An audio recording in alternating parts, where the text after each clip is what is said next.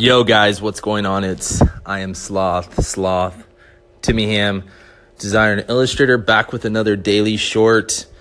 Today is Halloween. It's October 31st. Today has been crazy. All my kids are dressing up, got all these crazy cool costumes.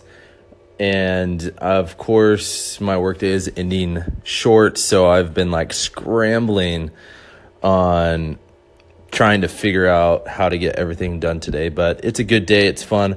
I'm getting super pumped to just eat a ton of candy, to be honest. I don't really ever eat candy. I love sugar, but I have to tell myself not to eat it because then I'll get crazy and get a mad dad bod. Nothing wrong with the dad bod. I just don't like it.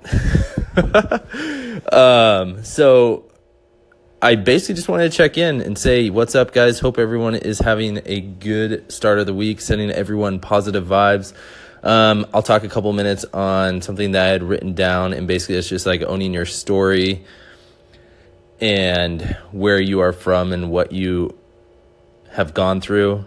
I think it's super important to own your story and not be embarrassed of where you where you've come from or the things you've gone through, um, because that, as cliche as it is, you know that's that's making you who you are, and and that whole story defines you know who you are and and makes your story awesome. You know, it'd be super boring to read a book and you know every every chapter is like super fun and normal with no climaxes and no ups and downs and no surprises and no mysteries. Like that would be the most boring story ever and no one would read it. I mean when you when you watch a movie or read a story the ones you love the most are the ones with like crazy twists and turns and and excitement and mystery. And in the end you know obviously most of the time they come out glorified and you know the hero of their story. And so i think it's super important to own own your story you know? And i get it. Like some of the things that we've been through you know i'm sure you have you guys have and myself can be embarrassing or or weird or you know you're insecure about it but a lot of those things that you go through could help other people. You know, it can empower you to be more, uh, helping more people. It could just empower you to help more people. I was going to say it can make you more powerful, but that sounded weird.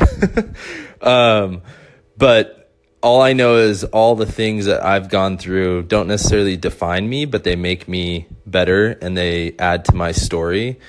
And at the end of the day, you know, when it's all said and done, I would love for people to think of me and my story and be able to talk about all this all these different things that, you know, I went through and I've overcome and all that stuff. And none of that stuff is necessarily fun, but all that stuff is required to human growth, you know, to become better and to and to to change and to be the best version of you like you're you have to go through all these different things and trials and so as much as you know we want to hide our story because you know the things you've gone through you like i said you might be embarrassed like there's things that i didn't tell people for the longest time like i i used to tell people that i just left my job to pursue my passion but re- in reality i actually got laid off but i was super embarrassed but the power behind that was I got laid off and I chose to pursue my passion in the hardest time of my life when I had just bought a new house, bought a new car.